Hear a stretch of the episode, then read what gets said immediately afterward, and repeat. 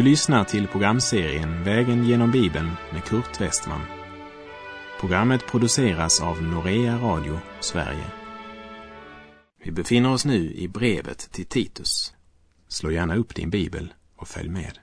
Jag avslutade det förra programmet med Paulus ord ifrån Titus brev 1, vers 7 och 8 om att församlingsledaren skall som en Guds förvaltare vara oförvitlig. Han ska inte vara självgod, inte häftig, inte missbruka vin, inte vara våldsam eller girig, utan gästfri, godhjärtad och förståndig, pålitlig, gudfruktig och behärskad. Det är det krav Guds ord ställer på en församlingsledare. Orden är varken svårbegripliga eller högtravande, utan mycket rakt på sak. Det talar om högst konkreta egenskaper. Vi fortsätter och läser Titus 1, vers 9. Han ska hålla sig till lärans tillförlitliga ord så att han genom en sund undervisning kan uppmuntra andra och vederlägga motståndarna. Han ska alltså hålla sig till Guds ord och apostlarnas lära. Han ska vara kunnig i Guds ord och kunna utlägga skriften så att församlingen förstår vad som blir sagt. Jag påminner om rådet som Paulus gav Timoteus i Första Timoteusbrevet 5.22. Ha inte för bråttom med att lägga händerna på någon. Och i Första Timoteusbrevet 3.6 sa Paulus, han ska inte vara nyomvänd så att han blir högmodig och döms av den som förtalar honom. Han kan alltså inte bli omvänd ena kvällen, avge sitt vittnesbörd andra kvällen och bli insatt som evangelist den tredje kvällen, för att så i slutet av månaden utses till församlingens pastor. Det är som om Paulus säger till Titus, se till broder, att du själv är förankrad i Guds ord och se till att den du insätter i denna tjänst också är förankrad i Guds ord. En sund undervisning uppmuntrar Guds barn. Det betyder inte att förkunnelsen inte ska innehålla även tuktan och förmaning. Men är den i överensstämmelse med Guds ord så blir synden dömd utan att syndaren föraktas. Församlingsledaren måste kunna skilja på dom och förakt. Gud dömer syndaren, men han föraktar aldrig någon. Gud ställer inte diagnosen för att beröva människan sin mänskliga värdighet, utan tvärtom för att ge henne tillbaka hennes värdighet genom att föra henne till omvändelse, upprättelse och förnyelse. Ingenting är mera uppmuntrande än den gudomliga upprättelsen. Församlingsföreståndaren ska hålla sig till lärans tillförlitliga ord så att han genom en sund undervisning kan uppmuntra andra och vederlägga motståndarna.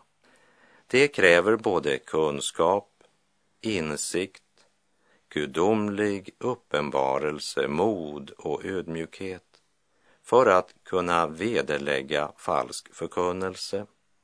Så en församlingsherde behöver själv regelbundet leva i och av Guds ord för att kunna avslöja den kötslighet som iklätt sig andliga kläder och som därför har ett sken av gudsfruktan.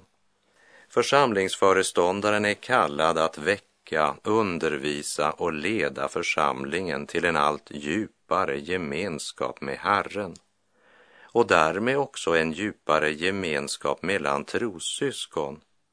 och han ska frimodigt vederlägga falsk lära. Men då tänker jag inte på de nyanser som kan skilja mellan metodister, lutheraner, baptister, pingstvänner eller vilken församling vi nu tillhör.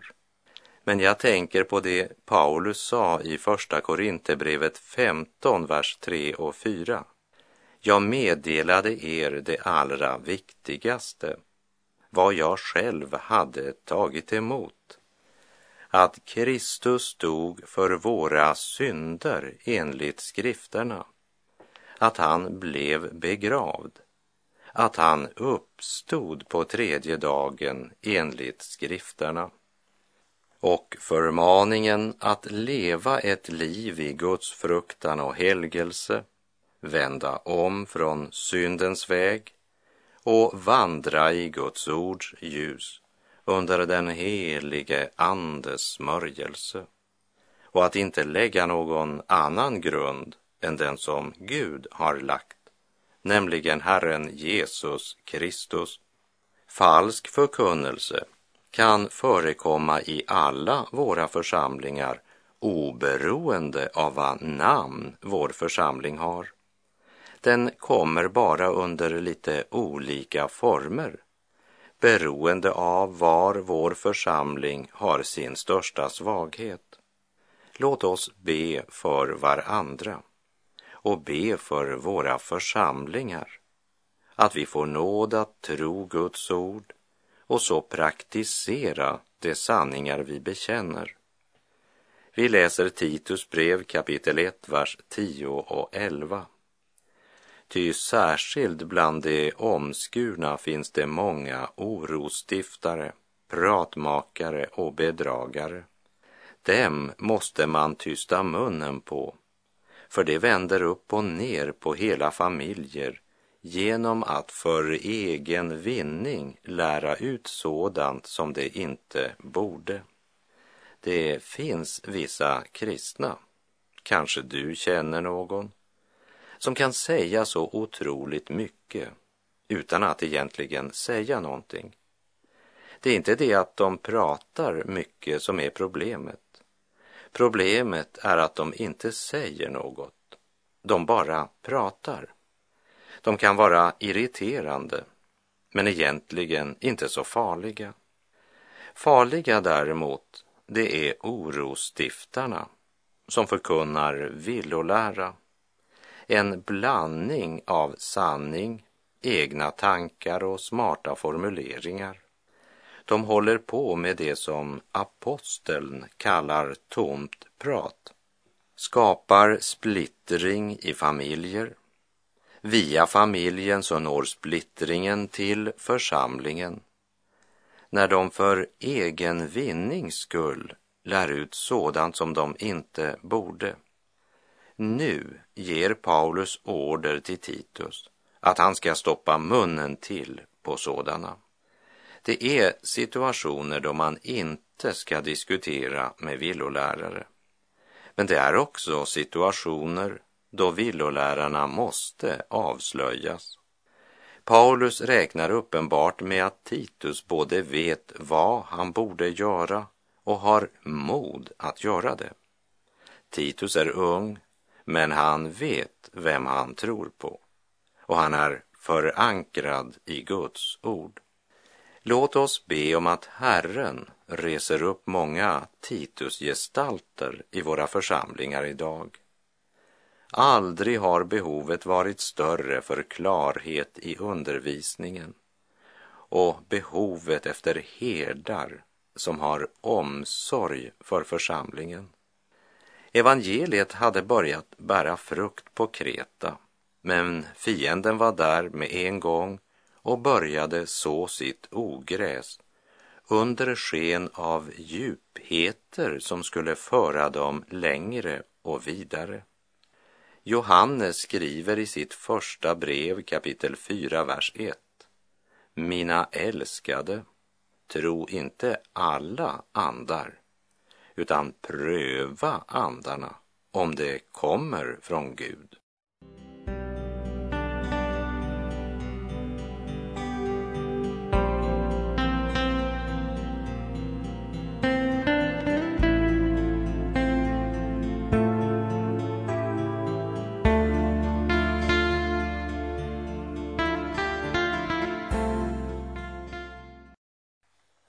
Läser i Titus brev kapitel 1, vers 12 till och med 14.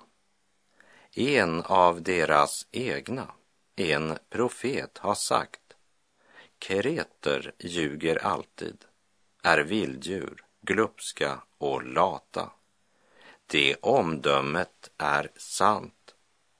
Tillrättavisa dem därför strängt så att de blir sunda i tron och inte befattar sig med judiska myter och med stadgar från människor som vänder sig bort från sanningen. Är inte det här diskriminering av en folkgrupp? Ja, det är inte så smickrande i alla fall.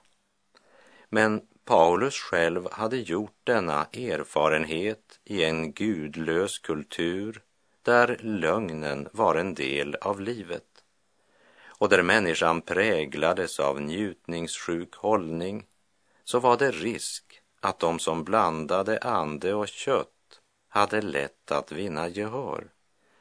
Det betyder inte att alla som bodde på Kreta var lögnare. Men det var så lätt att bli påverkad i sina hållningar när man levde i en sådan miljö. Titus får besked att genast ta itu med detta på allvar på grund av kreternas speciella bakgrund. Med judiska myter siktar han sannolikt till gnostikernas alla spekulationer över den gammaltestamentliga historien. Och många som hade börjat så bra blev nu tydligen frestade att vara mera trogna mot mänskliga traditioner än mot Guds ord och den helige Andes gärning. Och här refererar Paulus inte bara till lagisk tro utan till alla mänskliga regler och tillägg som man gjorde till lagen. Hör vad Jesus säger i Markus 7, verserna 5 till och med 8. Fariseerna och de skriftlärda frågade honom Varför följer inte dina lärjungar de äldstes stadgar utan äter med orena händer? Han svarade dem Rätt profeterade Jesaja om er, ni hycklare. Hos Jesaja står det skrivet Detta folk ärar mig med sina läppar men deras hjärtan är långt ifrån mig. Förgäves dyrkar de mig eftersom de läror de förkunnar är människobud. Ni upphäver Guds bud och håller er till människors stadgar.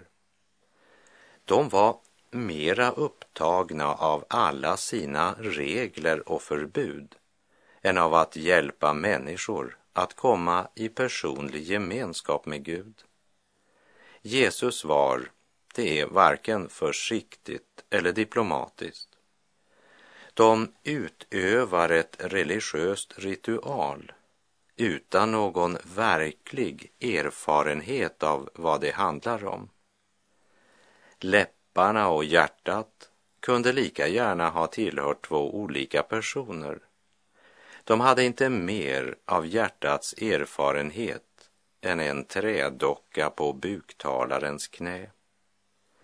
Folk engagerar sig idag i trosläror och trosbekännelser och offentlig tillbedjan, klär ut sig och till och med avskiljer sig för religionen.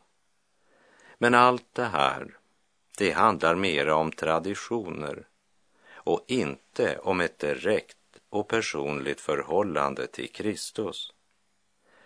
De judiska traditionerna och människobuden var inte så upptagna av hjärtat, men mycket noga med att inte äta sådant som efter Mose lag var kallat för orent.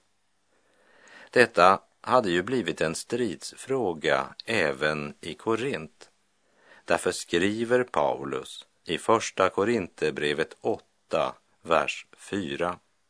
När det nu gäller frågan om man får äta kött som offrats åt avgudar så vet vi att det inte finns någon avgud i världen och att det finns bara en Gud.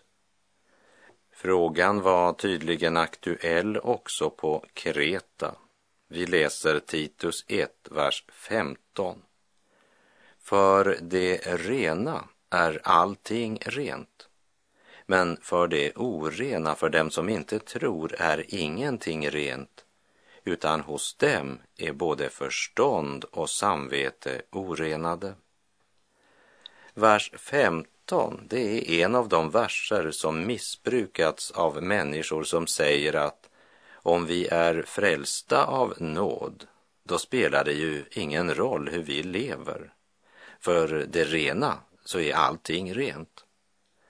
Men då rycker man versen ur sitt sammanhang och tillsammans med Titus 1.15 citerar man då också gärna halva vers 12 i Första Korinthierbrevet 6.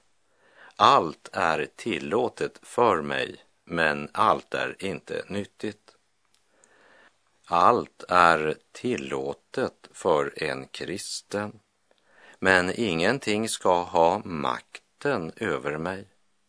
För att sätta det på spetsen kan vi säga att en kristen är till och med fri att utöva dödssynderna. Om han nämligen är så fri ifrån dem att det är alldeles otänklig att han ens som ett experiment skulle utöva dem. För om han är fri ifrån dem så har han en sådan avsky för dem att det inte finns den avlägsnaste möjlighet att han skulle begå dem. Så fort något får makt över en människa så är detta inte längre för den människan tillåtet eller lovligt. Men för den över vilken intet har makt är allt lovligt. Det handlar djupast sett inte om att få lov att göra det jag vill men om att få viljan att göra det jag har lov. Paulus säger, för de som inte tror är ingenting rent, utan hos dem är både förstånd och samvete orenade. Och han fortsätter i Titus 1, vers 16. Det försäkrar att det känner Gud men med sina gärningar förnekar de honom. De är avskyvärda och olydiga, odugliga till varje god gärning. Också idag så finns det många som bekänner tron på Jesus med sina läppar, samtidigt som de med sina liv förnekar honom och därmed förnekar Guds ord som auktoritet i sina liv. Inga ritual i världen kan förändra människohjärtat. Och det hjälper inte hur stor bibel man bär under armen och hur många fel man kan upptäcka i andras liv om man inte känner Gud. Och vi lägger märke till att de försäkrade att de känner Gud. Men sanningen om dem är att de är odugliga till varje god gärning. Utan mig kan ni ingenting göra, säger Jesus i Johannes 15, vers 5. Dessa, de försäkrar att de känner Gud och är ofta mycket aktiva med att göra det som Jesus kallar ingenting.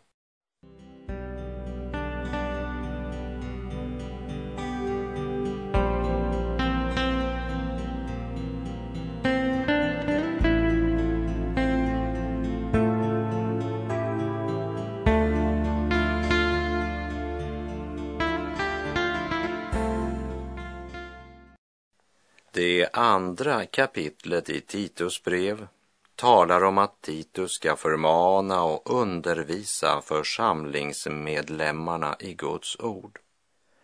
Och församlingen har också sin kallelse i världen inte bara genom sitt muntliga vittnesbörd, även om det också är viktigt, men framför allt handlar det om att varje enskild kristen genom sina hållningar och sitt sätt att leva praktiserar Guds vilja i sina liv.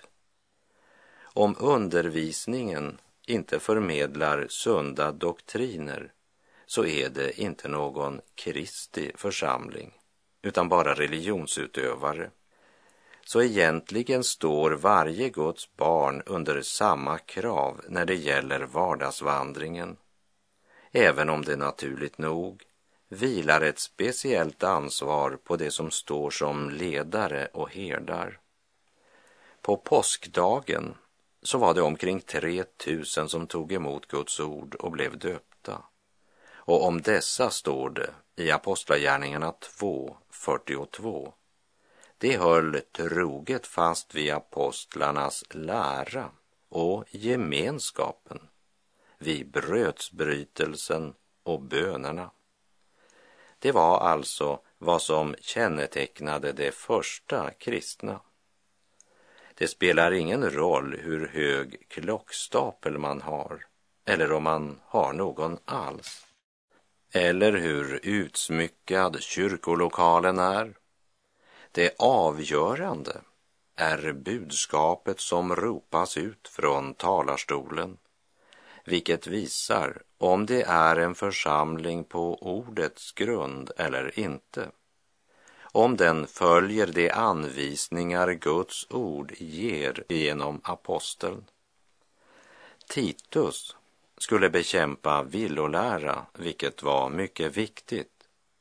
Men det är viktigt att vi inte använder all vår tid och kraft till att bekämpa allt och alla. Det finns ju en del som tydligen känner det som sin kallelse att använda hela sin kraft till att bekämpa evangeliets fiender. Och visst är det viktigt, men eh, jag tror att vi behöver en balanserad tjänst som fokuserar mera på honom som är ljuset än att detaljbeskriva mörkret och vilolärorna. Spurgeon han sa så här om du ser en krokig käpp på vägen, försök inte att beskriva för andra hur krokig den är. Lägg en rak käpp vid sidan av så att de själva kan se. Vi läser Titus brev kapitel 2, vers 1. Men du skall tala i överensstämmelse med den sunda läran Apostlarnas lära var mycket viktig för de första kristna. Och i pastoralbreven så möter vi också något av det som utgör apostlarnas lära. Först av allt så hade Paulus något att säga angående de äldre i församlingen, både kvinnor och män. Vi läser Titus brev kapitel 2, vers 2. Äldre män ska uppträda nyktert, värdigt och behärskat och vara sunda i tro, kärlek och tålamod. I samsvar med den sunda läran ska de äldre männen uppträda nyktert och värdigt. Inte först och främst imponera på de yngre genom att försäkra att de känner Gud utan genom en balanserad hållning. Genom att med sina liv vara levande exempel för de andra. Nyktert pekar nog också på deras förhållande till rusdrycker. Guds barn får sin stimulans från en annan källa än den som bedövar förståndet. Som Paulus skrev i Efeserbrevet 5.18 Berusa er inte med vin. Sådant leder till ett liv i laster. Låt er istället uppfyllas av anden. Den som låter sig uppfyllas av anden kommer också i sitt inre liv och sina yttre handlingar att bli präglade av Andens frukt, där kärleken är den första som räknas upp, som du kan se av Galaterbrevet 5.22 och följande. Den som låter sig fyllas av Anden blir sund i tro, kärlek och tålamod. Och här har framför allt de äldre männen ett ansvar eftersom de ska vara levande exempel för nästa generation, för barnen. De gör ju inte som vi säger, utan som vi gör. Vi läser Titus brev kapitel 2 och vers 3. Äldre kvinnor ska på samma sätt uppträda som det anstår det heliga. De skall inte sprida skvaller eller missbruka vin. De ska vara lärare i det som är gott. Om man sprider skvaller eller missbrukar vin så är man genom sitt liv en lärare för andra. De ska ju hjälpa andra unga kvinnor till att förverkliga ett fridfullt hem som hustru och mor. Och vi läser vidare i vers 4 och 5. Så att det förmanar de unga kvinnorna att älska man och barn, att leva anständigt och rent, att vara husliga och goda och underordna sig sina män så att Guds ord inte smädas. Jag vet att det är inte populärt att säga det idag, men en kvinnas första ansvar är hemmet. Och det krävs att det ansvaret tas på allvar av både mor och far. Läkaren Gordon Johnson har sagt ett barn kan stortrivas i ett strängt miljö när det är konsekvent och motiveringen är präglad av värme, trygghet och klarhet. Det är helt klart att barn önskar sig trygghet framför frihet. Vi lägger märke till att det första som sägs i denna förmaning i vers 4 och 5, det är ordet älska inte kravet om levnadsstandard. Och här har både unga och gamla, kvinnor och män ett vägmärke där kärleken till Gud får vara vårt livscentrum. Där kan vi också hjälpa varandra att visa omsorg, också i vår tid, mitt i vår egen skröplighet, därför att Guds nåd är oss nog. Och med det är vår tid ute för den här gången. På återhörande om du vill. Ta väl vara på varje tillfälle, ty dagarna är onda. Var därför inte oförståndiga utan förstå vad som är Herrens vilja, så att Guds ord inte smädas. Ingenting i livet är viktigare än att finna ut vad som är Herrens vilja och sedan handla efter den. Herren vare med dig, må hans välsignelse vila över dig. Gud är god.